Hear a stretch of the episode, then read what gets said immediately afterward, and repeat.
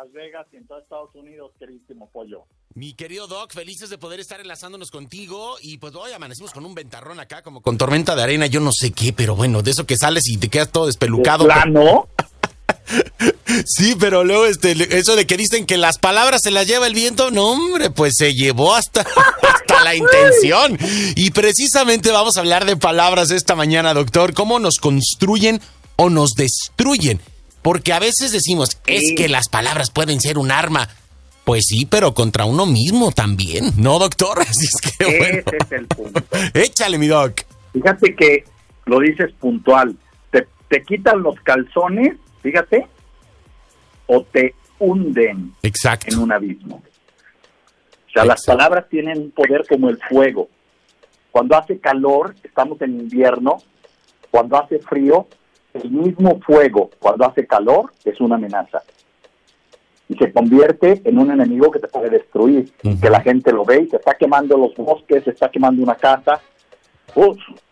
Pero ese mismo fuego, en el tiempo de, en la temporada de calor, fue una amenaza, es una bendición en tiempo de invierno Exacto. y en tiempo de invierno pones una fogata, está el frío a todo lo que da y la gente se apega y se junta y se une y ve el fuego como esto. Pues las palabras es lo mismo. Y entonces vamos a empezar con el principio, pollo. Fíjate, qué horror cuando alguien te cuando tú le dices a alguien, te amo, y él te con- o ella te contesta, gracias. o sea, a ver, espérame. O sea, te pones en un plan de superioridad de que qué bueno porque soy tan bella que qué bueno que me ame. Qué bueno que me amas, gracias. O sea, qué horror, ¿no? O cuando tú le dices, te amo con toda mi alma y te contesta, yo también te quiero mil. A ver, otra vez, las palabras deciden y te dan un significado que te generan una emoción. Esto es lo más importante. Cada vez que hablamos, pollo, no es lo mismo cuando alguien te dice, te amo, y, él, y, la, y, la, y la mujer te contesta, yo más, yo te amo más, o te amo igual, o te amo también. Love you too, o love you so much, como tú lo quieras expresar, pero en la misma dimensión de palabra, de fuerza, de fuego no es lo mismo, me traes, me siento perdido por este proyecto, que, ah, tenemos un buen proyecto. Ujú. No, a ver, espérate, estamos invirtiendo todo nuestro capital. No pueden tus palabras decir que es un proyecto más. Oye, qué padre que andes conmigo. No, soy el novio de tu vida, güey. De- Ponte nerviosa. O sea, Agárrate, ¿no? Este. agárrate porque no sé ni de dónde vamos a acabar. O sea, esto quiero mencionarlo porque las palabras son la llave que abren las emociones, pollo. Una palabra resuena. Tienes que aprender a ver qué hay detrás de la palabra. Porque también no es lo mismo decirte, mira, por ejemplo, las palabras nos autodestruyen. Voy a pensar en mí mismo Ajá. y voy a usar una palabra con más fuerza. Los lóbulos temporales son los que traducen las palabras en química y el lóbulo temporal capta vibración, no capta lectura de la, no, no capta letras. Ok. No es lo mismo que yo diga, soy un menso porque te perdí, a soy un pendejo porque Ajá. te perdí. ¡Guau! Me resuena.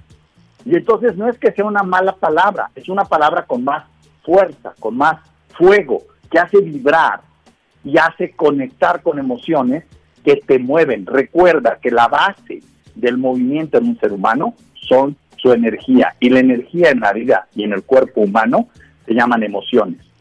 Entonces, es importante comprender que no es lo mismo para una persona, voy a decir algo un poco fuerte, pues, A ver, doctor.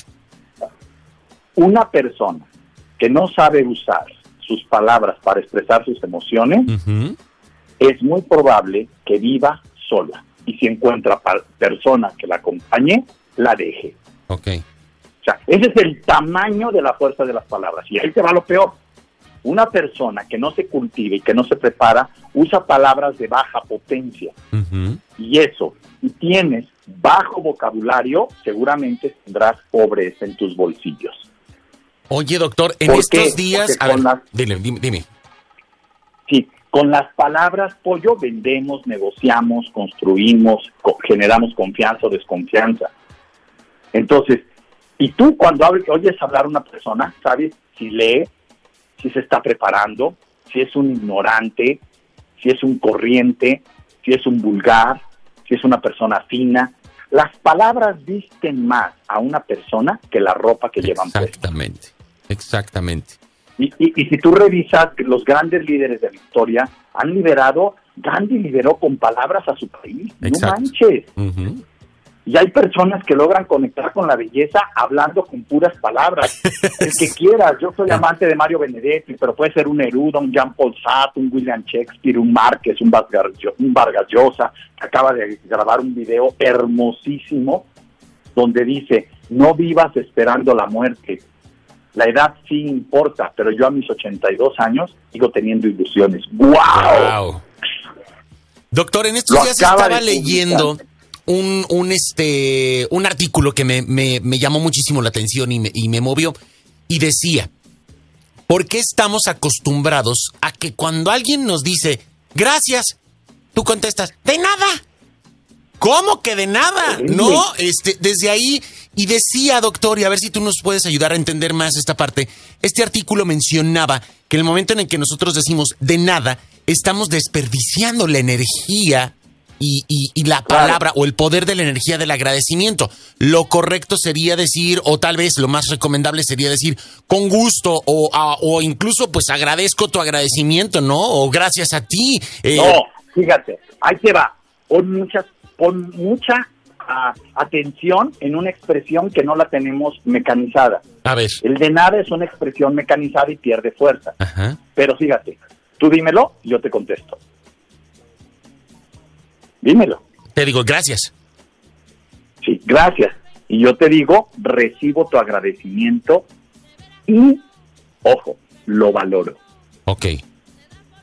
¿Te fijaste lo que sentiste? Exacto. Recibo tu agradecimiento y lo valoro. ¡Wow! Recibo tus palabras y las pongo en mi corazón. ¡Wow! Esa es una persona sensible. Esa es una persona que te hace decir, qué padre darles las gracias a fulano porque mira su respuesta, no es una respuesta mecanizada, es una respuesta de poder, es una respuesta de servicio. Tú sabes que tenemos restaurantes, entonces me gusta mucho trabajar con la gente que atiende, al personal que va, a los clientes que van a, a nuestros restaurantes, y una de las cosas que les digo es esa, quiero que les hagas sentir, no que les contestes a sus preguntas. Exactamente. ¿Me explicó? El hacer sentir tiene que ver con qué tipo de palabras y de sensibilidad tiene. Eh, tiene usted sed, le recomiendo eso, pero usted quiere algo más bien seco, le recomiendo tal vino. Pero usted tiene hambre, mire, yo le ve la complexión, seguramente le vas a decir un filete sin, sin, grasa o le vas a recomendar un salmón eh, ves una persona que está gordita, que le encanta comer y le dice, ¿sabes qué? Tengo un ribeye que te va a morir, tráigame el ribeye. O sea, no sé, el tema no es más que tener la sensibilidad de entender que las palabras se deben de conectar con las emociones, son llaves. Ok. Pero fíjate en algo que sí, a mí me queda muy claro. Si tu vocabulario y tus palabras son pobres, seguramente tus bolsillos también. La gente queremos riqueza, queremos amor, queremos salud, pero no hemos encontrado el poder de escribir y de hablar con palabras adecuadas, cultivándonos para sanarnos y para enriquecernos. Se encontró pollo y déjame compartirte esto porque el miércoles de coaching voy a poner mañana un ejercicio de estos.